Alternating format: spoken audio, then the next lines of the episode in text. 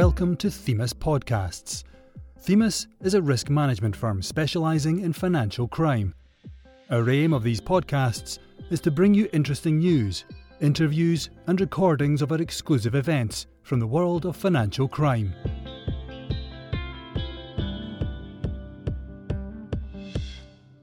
Engaging development finance against modern slavery. In this podcast, we talk to experts from the Finance Against Slavery and Trafficking Initiative, Crown Agents Bank, and the CDC Group. We explore the multitude of ways in which modern slavery is relevant to development finance institutions and discuss how they can engage with the topic more closely. Hello, everyone, and welcome to this Themis podcast, which we're recording as part of our research and outreach programme about modern slavery and the UK's financial sector. Today, we're going to look at the specific modern slavery risks facing development finance institutions. I'm Nadia O'Shaughnessy, Director of the Themis think tank, and I'm delighted to be joined by three expert panelists for this podcast. With me today are Dr. James Cockayne, Head of the Secretariat of the Finance Against Slavery and Trafficking Initiative otherwise known as FAST, John Sam Kubam, Senior Vice President and Money Laundering Reporting Officer at Crown Agents Bank, and last but not least, Mark Eckstein, Director of Environmental and Social Responsibility at the CDC Group.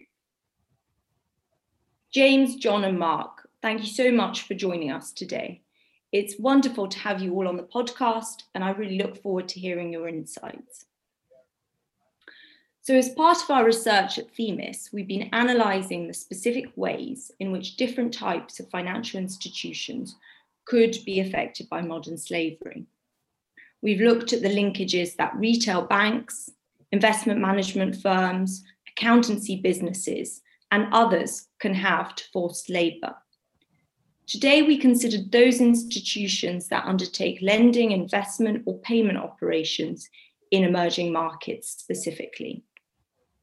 So, Mark, if I could start with a bit of a scene setting question for you. Why might development finance institutions, or DFIs for short, be particularly exposed to modern slavery in their investment and lending operations? What, what are the risks that arise when operating in your target sectors and countries? Thanks, Nadia. I mean, I think the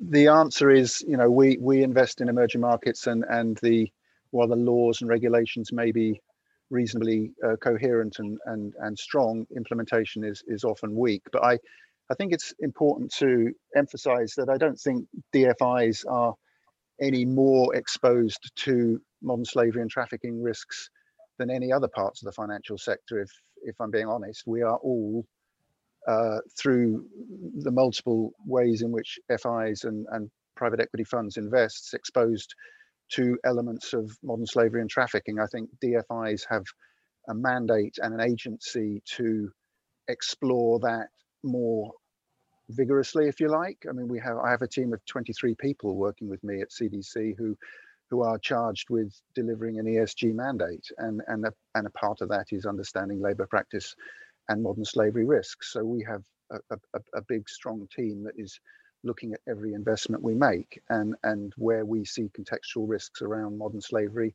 we will be doubling down on that. And I think one of the things that we can see uh, across our portfolio and, and in our, particularly in our financial institutions business, is that it takes a lot of energy and a lot of diligence to get to the root of where modern slavery and trafficking risks lie.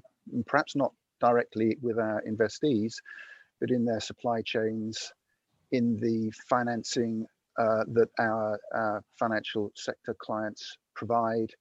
Um, and I think what we do is we where we see that increased chance and likelihood of, of, of modern slavery and trafficking risks, we we do enhanced due diligence of that uh, um, when we're when we're looking at um, uh, new prospects, and then perhaps as importantly, we're working with our portfolio pretty actively to ensure that uh, during our holding period or our investment period, we are helping them understand and navigate the complexities of supply chains, which may have greater or lesser uh, likelihoods of, of modern slavery. So I, I think that the, the challenge in some is, you know, these are systemic failings in, in emerging markets. And, and as, an in, as an investor who is uh, investing in individual companies, it's often very difficult for us to affect the, uh, the systemic change that we need to see because these, these problems are pervasive, they're enabled by corruption, they're enabled by weak implementation of laws, and, and that makes our investees vulnerable, uh, and none of them want modern slavery and traffic on their books. I can assure you of that. But helping them get it, uh, identify it, and, and remove it from their books is and their businesses is is a big part of what what I think we need to focus on. Thanks, Mark. And yeah, as you say, absolutely, it's a sector-wide problem, and that's what we've really tried to highlight in our research as well. Um, but it's interesting also today to, zo- to zoom in specifically on some of those systemic failings in emerging markets that heighten the risk exposure for DFI specifically. So, John, it would be great to get your perspective from Crown Agents Bank as well. From what I understand, you work with governments, international development organizations, and banks to distribute payments. So, what, are the modern slavery vulnerabilities linked to this form of cross-border provision of payments? Um, so thanks for the for the invite and, and thanks for the question. So I, would say um, the first thing I'd say is we, we need to recognize that modern slavery comes in various forms. And I think oftentimes when people talk about modern slavery, it's not quite clear to an audience what specifically they mean by modern slavery and what it is they're talking about. Uh, and so let's let's be clear what, what we mean by modern slavery. We're talking about uh, you know sex exploitation of, of human beings. We're talking about you know domestic slavery, uh, labor camps. Uh, we, we've seen exploitation in construction. Uh, in the UK, certainly we've seen exploitation in car washes, in shops, in manufacturing, and, and in the agricultural sector where people aren't paid um, minimum wage, um, and, and, feel very vulnerable. Um, and, and, so I guess the, the question one asks oneself is if this is prevalent in uh, the UK, in a developed um, economy with uh, strong standards, uh, governance, um, and a judiciary which um, which punishes um, you know severely uh, any derogations from law now, imagine what you know the, the, the situation would be in in less uh, developed countries in, in, which you know uh, we operate. So, what I'd say is, as, as an organization, what Crown Agents uh, seeks to do is a number of things. So, first of all, you know, vendor risk management processes, making sure that any vendors, any partners we do business with um, in uh, a lot of the emerging and frontier markets in which we operate uh, have standards and have policies and a mission to fight uh, against modern slavery.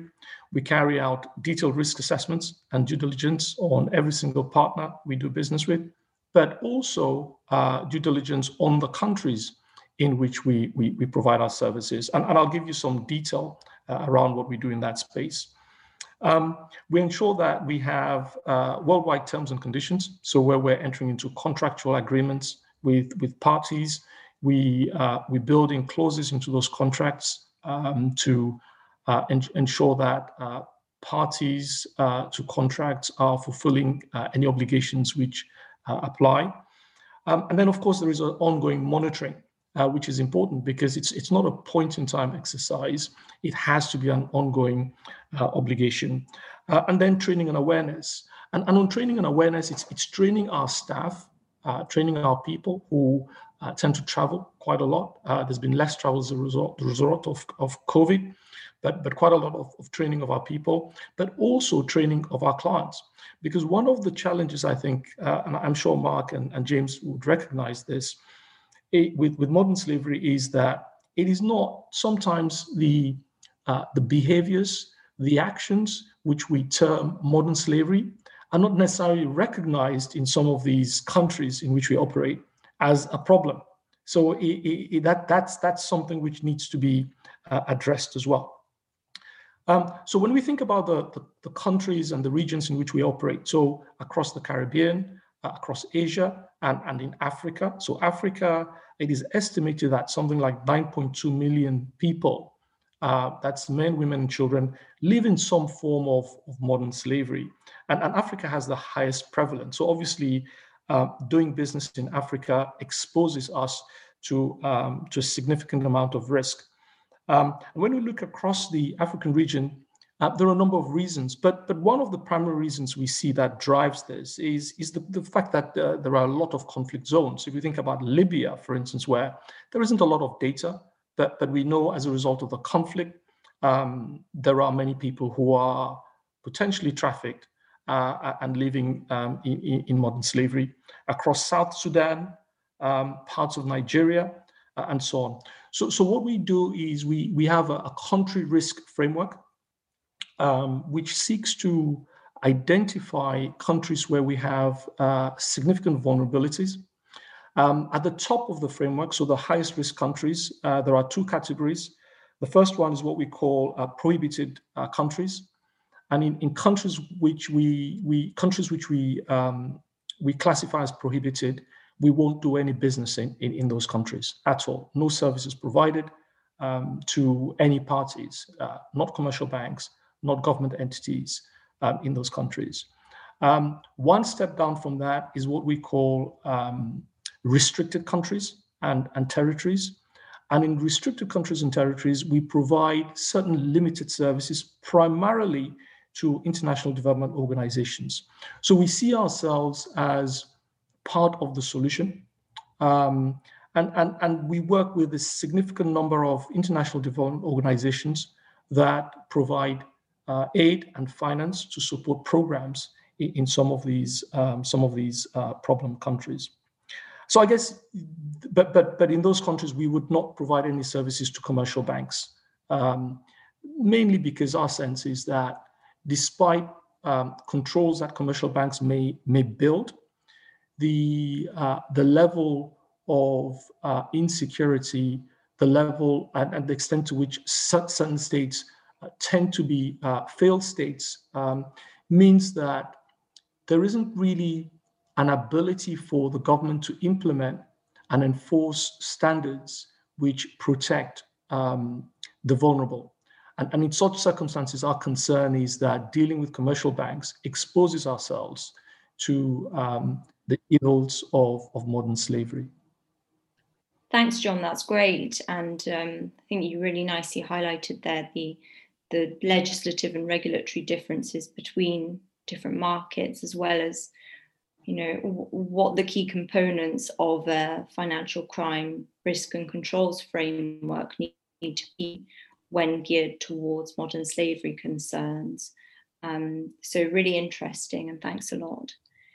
So, turning now to you, James, you recently authored um, the fascinating Developing Freedom Report, which explores both what development actors are currently doing and what they could be doing to address their direct and indirect links to modern slavery.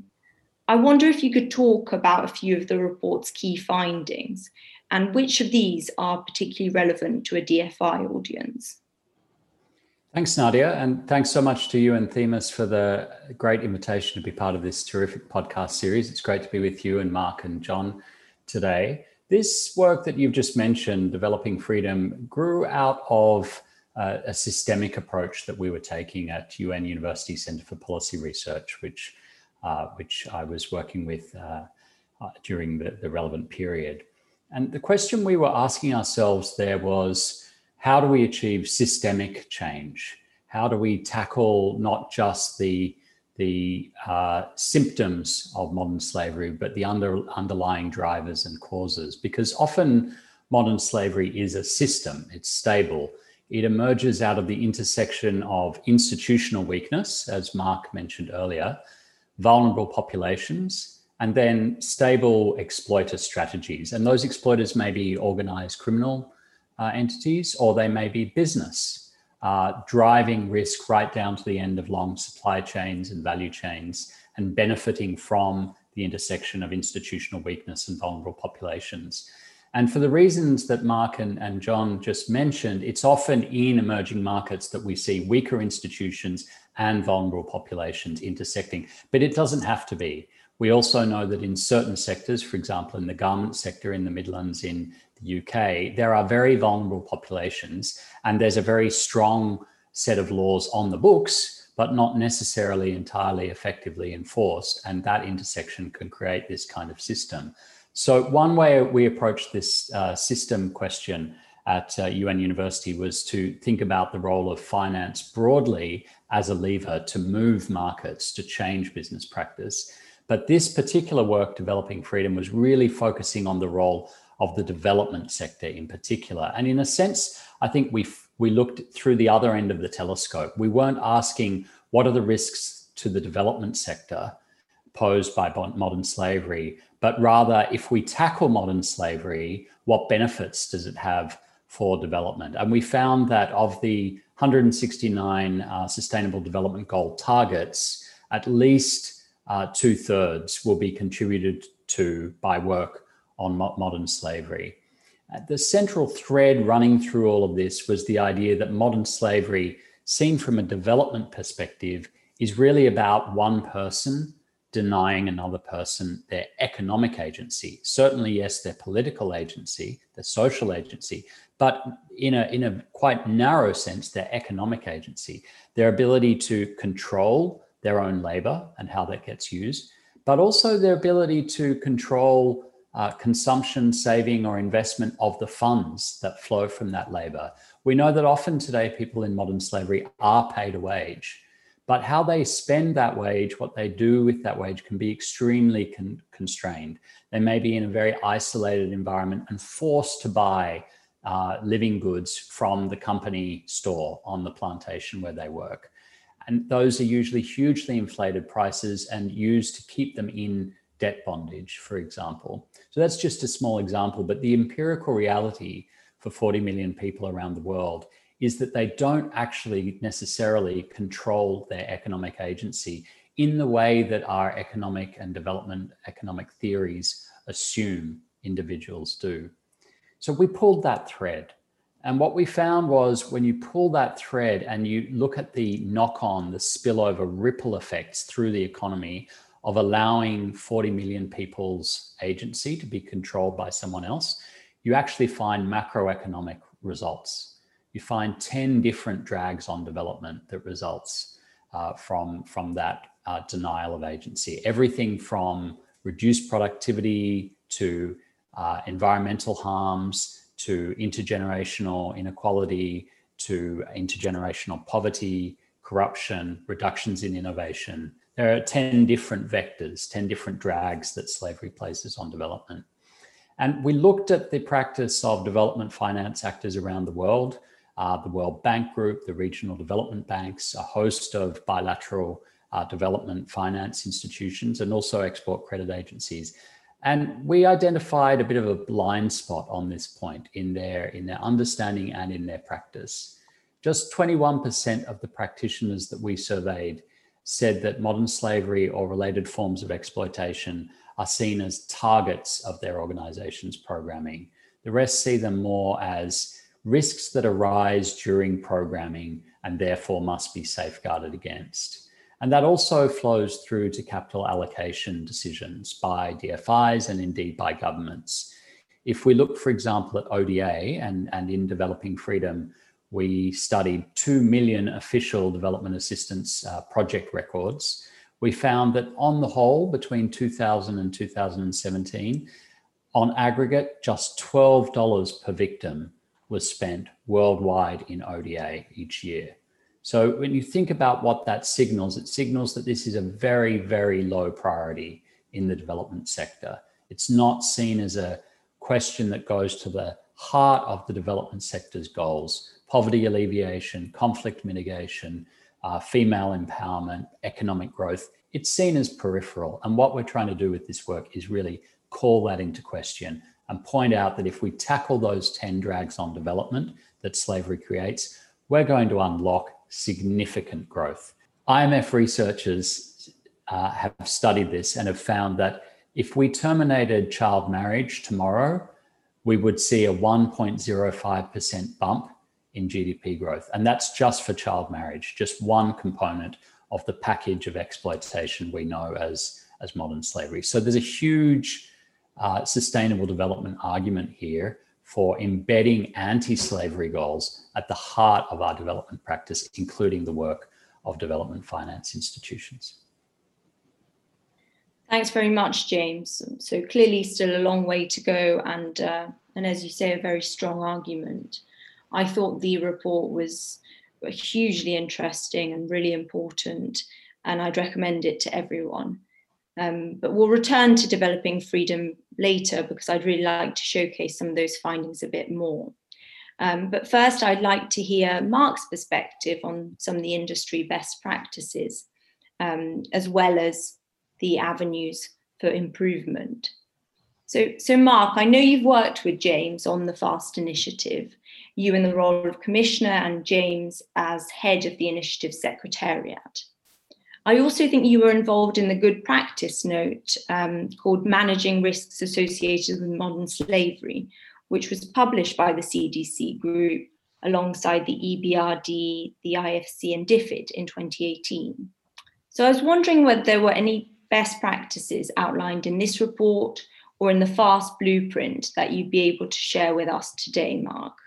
DFIs are much more aware of the likelihood of encountering forms of modern slavery in their investments uh, than than previously. So this is this is a, a, learning journey they are all on, and one in which we are all uh, learning every day how complicated the solutions are likely to be. And I think what what I see from CDC's perspective is our ability to intervene and affect change on a transaction level, which doesn't really get to the bigger picture story that James is is, is describing in terms of the systemic challenges and the economic agency issues, which I think are, are, are really important, but are not easy for an organization like CDC to to respond to because we we invest in private sector companies. So our starting point is an individual company or financial institution,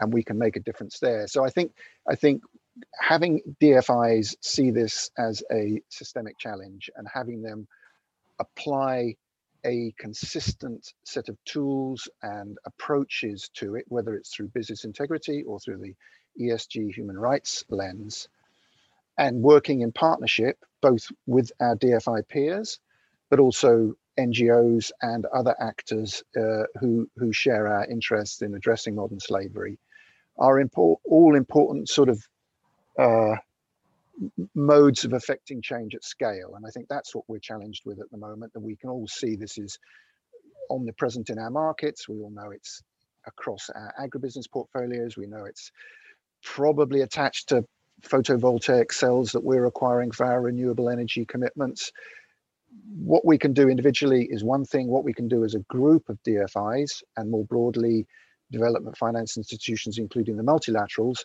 is is I think a much more important challenge that we haven't fully uh, got our hands around. And I think uh, James's report and, and the work of the FAST, or the Liechtenstein Initiative and the, and the FAST program, are are ways in which we're beginning to try and articulate uh, the urgency and the the models and tools that we can use.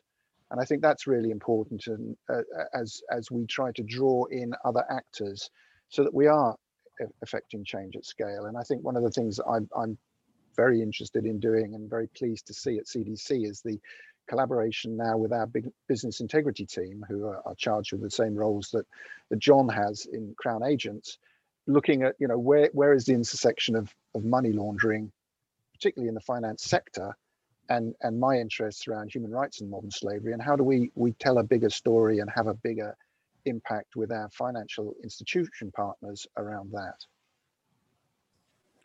Mark, if I can jump in, I remember during the FAST uh, commission that you asked a series of really pointed questions uh, that really helped, I think, bring the Commission to an understanding of the ways that even investments in individual companies can begin to achieve that systemic change. You were talking, if I recall correctly, and it's a couple of years ago now, so I may not, but I think you were talking about the exposure of DFIs to investments in other financial institutions in emerging markets and the ways that you could simply by asking the right questions about whether those uh, investee financial institutions were asking the right questions themselves internally about human trafficking risks in their anti-money laundering systems that that begins to change the business practice. That that's how we begin slowly to see that that cultural change. Is is that how you understand mark the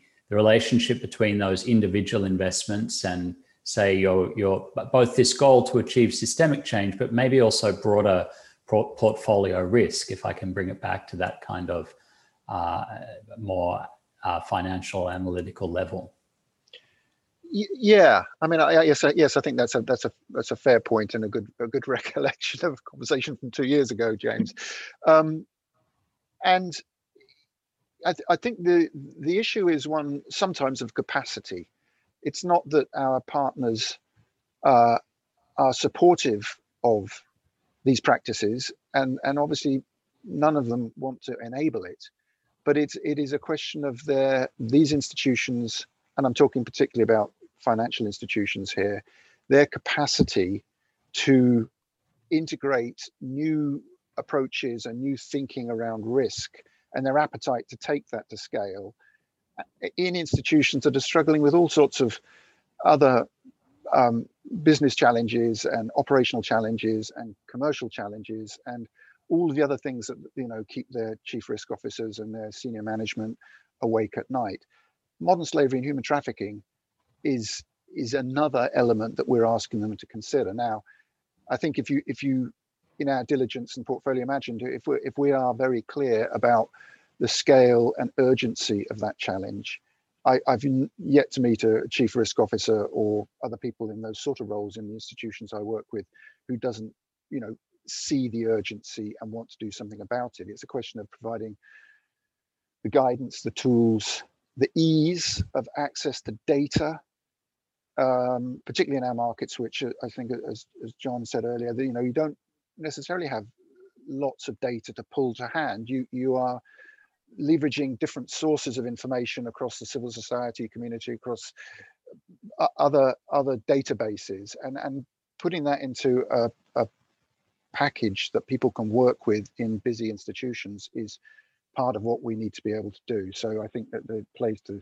you know, your your your developing uh, freedom report, James, is that you know you're, you're positioning that as an economic imperative, and I think when you start positioning it like that, you are going to get the attention of the regulators. You're going to get the attention of, of economists in government, and by extension into the economists and others in the institutions that we're backing. So we're building a constituency of like-minded people, hopefully. Mm, fully agreed. So it's about a bit of a mindset change and also a, a marriage of competing priorities and and just putting modern slavery more firmly on the agenda with the the kind of appropriate guidance and tools. So John, this this seems like a really great moment to bring in your perspective as as money laundering reporting officer and we, we've talked a bit about the financial crime aspects of modern slavery. And if I could possibly ask you to, to elaborate on this from your experience detecting suspicious activity in the bank. And you've also previously spoken to me about how hidden a crime modern slavery is, which is something we also touched upon in the discussion. So, yeah, would be very interested to hear your views there. Yes. so so I think um, I, I, agree with that. I think it's it's a it's a hidden crime, um, and as I said earlier on, I think there is also a lack of necessarily uh, a linkage between the exploitation that we see and an understanding of um, the fact that it is it is effectively you know the crime of modern slavery. I mean, the the, the example that I, I talked to you about previously was was one where we were seeing from a transaction monitoring perspective, a number of alerts uh, as a result of payments going to um, a number of clients in, in Caribbean countries, um, which, which seemed to be unusual. um, they were not necessarily sizable payments, but they're just unusual in the sense that um, it was on we, we hadn't seen you know dollar payments of that nature um, going to those countries uh, as often as we started seeing them during the um, the COVID uh, lockdown. So we started, you know, querying these payments, asking questions of the remitters and asking questions of our respondent institutions. Um, and, and as, as, we asked questions, um, a lot of answers started coming back. Uh, the main answer that was coming back was um, a lot of people are working from home. A lot of people are now working online and they're earning uh, a living online because uh, of the restrictions of COVID. So we asked the question Do you understand the type of online activity these people are doing? Are they lawyers? Are they accountants? Uh, what is it they're actually doing? Um, and we found that there was a range of online activity which was generating um, income for, for uh, the clients of, of our respondent institutions. Um, but we, we found that the alerts we were seeing were primarily as a result of um, a significant uptick in uh, online adult activity. So uh, adult entertainment on, on web, webcams, uh, which clearly is an area which um, partly was outside our risk appetite, um, but also uh, we know that you know the adult uh, entertainment industry tends to be linked to trafficking and tends to be linked to exploitation, and uh, and ultimately falls within this this category. And and it's interesting to see um, how um, simply building the right transaction monitoring solutions, uh, carrying out enhanced due diligence, and asking questions led us to a problem which even our respondent institutions hadn't identified. And, and this just gives a sense of some of the linkage between the, the work we're doing um, and the, the, uh, the, the, broader attempts um, to, to limit uh, the, the exploitation of, of vulnerable individuals through uh, modern slavery. Thanks, John, and uh, really important work there on the financial crime side. But Mark, I wanted to go back to the point you made just previously about the work you at CDC Group have been doing with the business integrity team because you come you come at this problem from an ESG angle, and I'm really interested to hear what, about the specific value that you think there is in bringing together different business functions to address modern slavery as more of an enterprise-wide concern. Yes, I mean, I, I, it was one of the takeaway uh, revelatory moments of, of the fast uh, or the Liechtenstein initiative uh, was was the realization that there's a whole group of people working in the finance sector who had exactly the same ambitions and expectations as me, but they were coming at it through an AML KYC lens and not a human rights lens. And I and I went back to my business integrity team and said, well, I've been working with you for you know a number of years, and we've never really had a conversation about modern slavery or interestingly a bunch of other things that they focus on around illegality, corruption, whether it's land, whether it's labor, whether it's you know modern slavery. Uh, you know, there's a, a bunch of things where there's a very strong intersection between the business integrity expectations that we have as a as a as a DFI and and the ESG ambitions we have, uh, particularly in in our markets. And I think um, I'm now having a clearer understanding of where that touches down and where we can collaborate and leverage up a bigger uh, a, a bigger um, impact thesis, if you like, in the, in the presentations we make to our investment committee, but also a bigger impact with our portfolio is is you know certainly an area that I, I would like to see uh, build out and expand in the nearer term. One of the challenges we have, and and and the, the story about your story, John, about you know the the sort of remittances and the or the, the money transfer um, messages that you're picking up through you know algorithms you're running in the background is is is fascinating it doesn't play out easily necessarily in our markets where we're dealing often with relatively less sophisticated financial institutions uh, who don't have the same online data sets and the same ability to interrogate um, online transactions in the way that we see in, in the UK, Europe, and the US now, and in Australia, of course. So I think there's there are barriers to uh, scale and efficiency in some of our markets that do mean we have to approach it in a, in a, a more rudimentary way rather than running some smart algorithm in the background that says you should be watching this particular set of transactions or remittances because we just that in some markets we just don't have that sophistication. So just on that point, which Mark, Mark made, um, I think it's, it's, it's a, an interesting um, interesting point. Um, but what we're seeing, obviously, because of the nature of the um, the business we do and the clients we have and the jurisdictions we do business in, one of the things we're finding is that we are actually spending quite a lot of time educating our respondents and developing our respondents as part of our risk mitigation strategy. Because if you think about it, you know, if you're part of an ecosystem you're only as as safe as the whole ecosystem.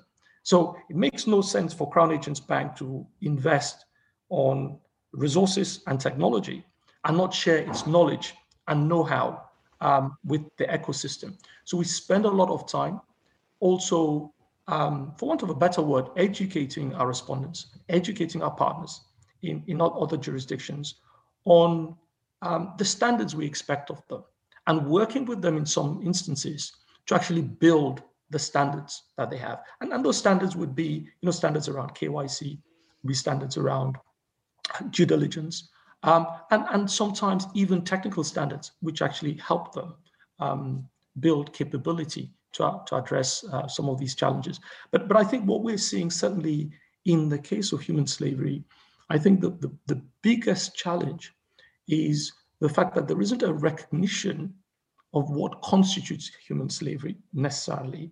And in some of these jurisdictions, um, they don't necessarily understand that this type of exploitation is problematic. And that takes us back to what James was saying about, you know, um, you know child labor or um, forced marriages. Um, in some, some jurisdictions, um, they don't recognize forced marriage as part of a human slavery problem. That's that's really interesting, John, and it actually brings me to a question about, you know, to what extent do you think is a vo- do you think a voluntary approach is sufficient, and is the pressure that um, DFIs can place on their ecosystem enough, or is there a need for some sort of mandatory legislation in said markets as well? And is that really where the impetus to comply um, is going to come from? Can I, shall I have a go at that? Because I, I think uh, all, all, of our investment agreements have legally binding obligations to meet, uh, respectively, the IFC performance standards, which, which include very clear direction on modern slavery, but also the ILO core conventions. So, you know, at, at, an investment level, we have uh, significant leverage via legal agreements to ensure that these practices aren't present.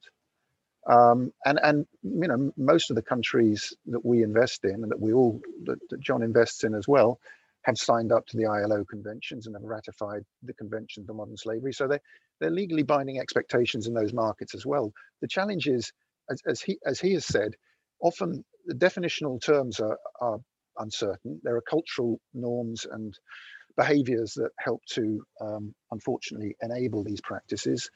And and the implementation of of those regulations are often weak and inconsistent and that's the same in the UK as it is in in all of our investment markets. Um, and you compound that by in in our case the complexities of understanding how modern slavery and and uh, and related abusive labor practices play out in complicated supply chains that may touch down in in multiple countries. They may not even be within a single country. So, what do we do when we're investing in, you know, in I don't know, let's say um, Pakistan, and the supply chains are throughout South Asia? I mean, where does our diligence, where can it begin and end? You know, there's a limit to what we can do and how far we can look depending on the financial products and, and services that we're offering.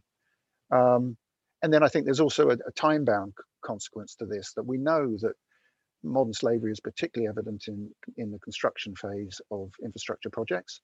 that's a discrete period of of an investment for us, and we have to double down and and make sure we're looking at that risk as hard as we can. But these are fast moving project finance investments where you have multiple layers of EPC contractor and third party contractors, um, often recruiting locally. Uh, and it is extremely difficult for anybody to have a total oversight of all of the of the cogs in that that particular machine, if you like. Definitely. Um, and so, so James, I wanted to ask, given some of these challenges that Mark has just outlined, so we have definitional challenges, um, issues surrounding the extensiveness of supply chains, difficulties of oversight in fast moving projects. I wanted to link some of these challenges back to the Developing Freedom Report and um, and in light of them, you know how how easy is it going to be to make modern slavery more of an explicit economic or industrial policy goal? And what, what do you think is needed um, for organizations to really approach modern slavery in a more progressive and holistic manner? Great question, Nadia. Uh, I think at one level, it's actually easier now than it was a year ago. And that's because unexpectedly and in some ways tragically, the pandemic has revealed to people how interdependent we all are and how our, the health of our supply chains and indeed our economies depends on the resilience of their workforces and the benefits of a more people-centered development developmental mo- model. So I think the argument is actually an easier one to make now that what we're really talking about is uh, ensuring that even in times of stress, great stress and crisis, people have control over their own economic destiny, that they control their economic agency. But shifting the global economy to really center that proposition at every level from our capital allocation choices of DFIs and in, uh, international financial institutions down to the operational level of, uh, of banks and indeed other businesses. That's, that's quite a challenge in a way. And what that, what that involves is a pretty small but profound step. It's about shifting our systems within organizations and at the market regulation level from a focus on risk to business to a focus on risk to people. That sounds like a small change, but it's really when you embed that at every level of the business process, it's really profound. It's got implications for onboarding, for screening, uh, for investment screening, for customer due diligence. Um, we see that a big emphasis on that in the shift towards human rights due diligence in uh, various markets now. It's got implications for how you construct the deals that you make. So, what is it that you're actually requiring of your counterparty in order to get to a negotiated deal? You might now be asking them to change the way they manage their supply chain in order to center that risk to people question. You might be asking them to make sure that there are relevant grievance mechanisms, effective grievance mechanisms in place. It's got implications for how we think about portfolio balancing and indeed systemic risk, risk at the market level, and how we monitor for that and make sure it's not actually pushing people into situations of vulnerability. And to come back to something that was mentioned earlier, I think it's also got very profound implications for de risking, for divestment, for exclusion. Because if the question is not should I de risk because this particular investment or this particular business relationship is a risk to me, but rather should I de risk because it's a risk, it's going to create increased risks to the person. That's that's flipping the logic almost on its head. We will see some cases where, from the perspective of risk to the business, the answer is yes, de risk as soon as possible. But that will actually place, for example, workers who are suddenly out of a job at greater risk of modern slavery, and therefore we reach almost the opposite conclusion. So, how we manage that kind of situation, that's going to be a really important indicator of whether we are in fact taking this small but profound step in in how we uh, how we exercise our uh, economic power and our economic leverage. And I think our recovery from the pandemic is a, the perfect testing ground for that that shift.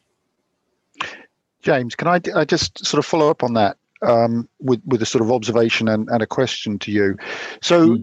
I think we we certainly recognise that COVID has created more vulnerability, uh, particularly in the most vulnerable workforces that we touch and mm-hmm. and that does increase the risk of modern slavery and other abusive labor practices um, and i think part of the sort of build back better mindset that we're we're talking about and, and many other institutions and, and agencies are talking about is how do we make the just transition and the, the sort of response to covid uh, fairer to workers at the same time as one of the things that we see is a move to platform economies, platform employment, the gig economy being one of the responses that companies are going to move towards. And that increases vulnerability because you have less less oversight less control less influence less agency as an investor or as a company in what's happening in those much more complicated and fragmented um, value chains. Now i think there are tools around worker worker voice uh, ITC type responses that give workers greater agency if they are employed.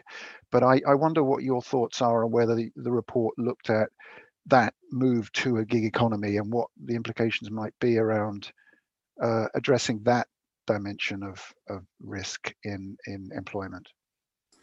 Yeah, Mark, I think your your question in in in a sense, has the kernel of the answer in itself, which is that this isn't just a question of, of access to work. It's, it's a question of decent work. And back to this point, we all keep stressing institutions, right? The challenge with the gig economy is the weakness from the worker's perspective of the institutional protections provided by the platform. So it's a, it's a, on its face uh, it is it increases economic agency. It gives you you the flexibility to work whenever you want. You just all you need is access to your own vehicle. You can log in and out of the app to be an uber driver whenever you want not to pick on one particular platform. Uh, but that that's attractive from the perspective of economic freedom. But what i think the pandemic has revealed to us all is that that freedom from that negative liberty doesn't mean a lot if you don't have the freedom to, if you don't have the fundamental control over your own basic needs and agency in order to be able to actually live your life in a meaningful way. So these these things obviously go together and the institutional arrangements are really key there. And what we what we argue in developing freedom is that a key part of this agenda for development institutions going forward has to be to find new approaches, new development pathways for emerging economies that get the benefits of growth that come from engagement with the international markets and now from new technologies, but also uh, ensure that they are working to the benefits of, of communities. So, for example, we are closely related to the gig economy. We're going to see a wave of robotization of uh, low skill, uh, labor intensive uh, work in, in the near future. And some economies, for example, in sub Saharan Africa, are particularly vulnerable to this. So we need to think about new models to make sure that benefits uh, the people in those economies. One example here that some think tanks have touted is actually giving people equity in the robots. Just as we used home ownership in the 20th century as a driver of economic growth and lifting people out of lower uh, lower income situations into middle income security. So we might think about equity in other forms of valuable assets like robots as a as a new driver. It sounds it sounds perhaps rather creative. It is rather creative. We're going to need to be creative in our models to think about how we we harness these platforms to deliver agency in a meaningful way. And that's really interesting, James, and highlights kind of what a moving issue this is. So affected really on a on a daily basis by broader developments. We've spoken about COVID, we've spoken about working from home, we've spoken about the gig economy, automation, very much um, new developments that are changing the landscape in terms of modern slavery and the risks that institutions face. But I, I wanted to, on this note, to kind of touch upon a slightly more heartening recent trend that we're seeing, and that is the growth in mandatory human rights due diligence legislation. Um, so, do you think that this is likely to add real impetus to the detection and disruption of modern slavery in the companies that DFIs lend to, invest in, or pr- procure services from? I'm happy to take an early stab at that. I mean, I think my view is yes, absolutely. Uh, even in a jurisdiction uh, like Australia, where we don't have mandatory human rights due diligence, but we do now have mandatory modern slavery risk disclosure for companies over a certain uh, operating revenue threshold, uh, we see the trickle, the, the knock on effects through their supply chains uh, coming very, very quickly now. And the government here in Australia has been quite explicit that these reporting expectations apply to financial institutions. So we see, for example, now groups of investors emerging using their collective leverage to focus in on specific named companies and ask them to take steps to identify, disclose, and address modern slavery risks in their uh, supply chains. And that, of course, quickly trickles down below the reporting threshold. So even though it's only the larger firms that are required to report, the smaller firms are being asked by the larger firms to identify the modern slavery risks. And that has a really important uh, uh, signaling effect and begins to change market expectations and norms. I think mandatory human rights due diligence that's now being countenanced by the EU Commission and the debates going on in various jurisdictions in Europe, in Germany, in Switzerland, uh, in some of the Northern European countries, are going to fundamentally change expectations on business, not only in Europe, but potentially for any business operating in the common market. And that will have enormous implications in, uh, in North America, for example. Now, we don't know exactly how the Biden administration is going to approach this issue. There are a lot of signs that the SEC is going to move at least on the environmental aspect of the ESG agenda. And I'd be surprised if they don't broaden that out to sustainability more broadly and have a labor standards component in there. It's very clear they're going to bring labor standards into the trade debate. Uh, so, one way or another, I think you'll see these different efforts reinforcing each other and a new approach that centers these questions of risks to people and sustainability uh, much more clearly than we've seen to this point. Thanks, James. And, and that um, broader international conversation is also a really interesting one and actually leads me to my next question. And this is really about working multilaterally with other partners. So, as we know, development finance originates from all over the world and many governments and funds support projects in developing countries, but not all of them share your attitudes and practices when it comes to modern slavery.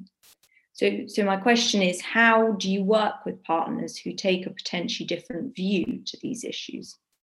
So I guess um, we, we, we take an approach which I guess it's it's there's a point which James made about de-risking. Um, it's it's really simple in terms of um, the the approach that a commercial bank, which is what we are ultimately, will take, where we are doing business with partners that have a different view. Um, we basically de-risk, and to the point James made earlier on, the the impact of de-risking is that it protects us as a, as an institution, um, but unfortunately may not protect um, the the parties that you know the the regulation or the the, the purpose of the um, the obligations are, are, meant to protect. Um, but but the reality that's just the reality of um, of, of doing business today, um, where parties are, are, unable or unwilling to meet the uh, stringent criteria um, obligations, conditions we impose. Um, the, the only solution we currently have is, um, is, is withdrawal and, and, and de-risking from, from those, um, those parties. Um, just a, a, couple of observations from my side as well, um, building a little bit on what John John was saying. Um, I mean, I think most DFIs have shareholders who are government agencies of one sort or another. We have FCDO as our shareholder, and they obviously have a very strong interest in in in modern slavery and were behind the report that James has been talking to. So at one level, we we have a shareholder who has uh, political sway and influence that we can't um, uh, enable. Uh, acting in concert with us uh, as we look at transactions. So ultimately, there, there there must be a more joined up conversation that we should be looking to engineer with our shareholder and you know other, other multilateral institutions that, that our shareholder has ex- expectations and interests in as well. So I think there's a there's a sort of partnership model that gets uh, to scale and different points of leverage that you know individual institutions can't can't deliver. And I think that that sort of uh, c- collaboration across either groups of lenders and investors or companies, institutions that are looking down specific value chains, whether they're soft commodity value chains or hard commodity value chains. I think there's there's much more ambition and opportunity for us to be more collaborative around, I don't know, cobalt. If we're looking at cobalt for whatever reason, batteries, for example, um, industry associations and industry initiatives around cobalt value chains are things that investors can look at and leverage in in different ways. And i think thinking laterally about where those opportunities are and how we all become perhaps more thoughtful of the ecosystem of opportunity is is a big um, a big thing that we need to focus on. Nadia can i take a quick stab at this one?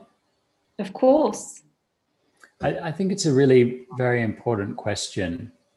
It's easy to rest on the point that uh, modern slavery is illegal at all times in all places under international law. In fact, the, the freedom from slavery is uh, one of the rights enshrined in the Universal Declaration of Human Rights that every country in the world supports. Uh, and there's a force to that argument that we shouldn't allow informal practices or, uh, or norms to dilute the effectiveness of, of those rights internationally. But I think, as a matter of operational practice, it's true that other arrows are needed in the quiver to win that argument, to win over the officials on the other side of the table uh, in these discussions. And what we're trying to do with uh, the Developing Freedom Report is offer some instrumental approaches. So, saying whatever you may think of the practices that we understand to be abhorrent forms of modern slavery, there are other reasons not to continue with those practices. And those reasons are very simply stated we will all be better off if we remove those practices. We can show that economically, everybody is better off if you do away with slavery because slavery, for one thing, depresses the wages even of quote unquote free workers that's in, in fact the argument that won working men and women in Britain to the side of abolitionism in the early 19th century, and that led to the end of slavery as an institution, not just the slave trade, but slavery as an institution in the British Empire. That their wages, free men and women's wages, were being undercut by slave wages in the Caribbean and elsewhere. We know that historically. So there is an a practical instrumental argument here for engaging with uh, countries, with workers on that narrow economic basis. But I'm yet to find a country that openly defends the practice of one person acting as if they own another, which at its root is the recognized definition of modern slavery. Most of the arguments, when you drill down to it, have to do with vested economic interests and stakes. In the long term, we may all be better off by abolishing slavery, but in the short term, somebody is going to lose out. Somebody is benefiting from the rent taking system that we call modern slavery, and it's making them rich and quite possibly powerful because often there are links between the organizers of modern slavery and political interests. So we have to recognize that these interventions are not purely mechanical. They are small p political in that sense. They are going to disrupt the status quo that is benefiting somebody uh, at the expense of everybody. Modern slavery allows traffickers and businesses that rely upon it to privatize the profits and socialize the costs. And that is something we really need to reverse. Thanks, James, and a, a series of powerful kind of interest based strategies and arguments there. So I just wanted to ask whether anyone had any final comments or messages to make before we finish up. I think the one one final thing I would say comes back to actually something Mark said at the beginning that in a way the risk exposure of development finance institutions is not necessarily uh, unique uh, in the in the market. Modern slavery is present all around the world, and as we see a growing collaboration between public and private finance, including to achieve sustainable development goals and broader ESG objectives, uh, their risk exposures are going to become not only quite similar in profile but intertwined. So, for anyone who's listening uh, to this, working within a, a private sector finance institution. Please don't take from this that the that you're insulated from these challenges simply because you're not part of the public sector. Uh, in fact, the opposite, I would say, is true. And can I um, follow up on that with something that always gets me in hot water with my media and comms team? Um, but if you haven't found it and you're a financial institution, you haven't found modern slavery, you're probably not looking hard enough because it is there. It's got to be by dint of statistics, it is on your book. And when you do find it, don't run away. That's the worst thing you can do. Try and figure out what smart people in your institution can do, whether it's AML or ESG or whomever, to um, assess and mitigate those uh, those circumstances for people who are in you know very very unpleasant situations and that may mean thinking about microfinance. That may mean thinking about credit solutions to people you bring out of slavery. There are lots of really smart innovations going on across DFIs and commercial institutions. And I think it behooves all of us to, to think laterally about how we can be a bigger agent in uh, solutions. Thanks, Mark. And I think that's a really good point to end on and something we've really tried to stress in our report as well ignorance is, is no longer a line of defense. Modern slavery um, is so prevalent, and it's a matter of looking closely enough. Um, so, James, Mark, and John, I want to say thank you so much to all three of you for joining us on this podcast today. I've really enjoyed our discussion, and uh, I think you've raised some fascinating points and shared some some really valuable insights. So, thank you for that. Um, and I think the conversation has been really relevant to development finance institutions, but not only. And this comes back to a point you made at the very start, Mark, that this is a problem that concerns, you know, the whole financial sector. So let's try and collectively get your message across to as many people as we can, both in DFIs, but also across the broader financial services industry. And to our listeners, Thank you all for tuning in and have a nice day. Thank you for listening, and I hope you have found this to be an informative and valuable podcast. Quick shout out, if I may. A core theme of our public private research project has been to drive an industry wide response, and so we are keen to speak to as many financial institutions as possible so that we can understand current and best practices. Whether you work for a bank or building society, an investment fund or an insurance house, an accountancy firm or a money services business, or indeed any other financial institution, we would be delighted to hear from you.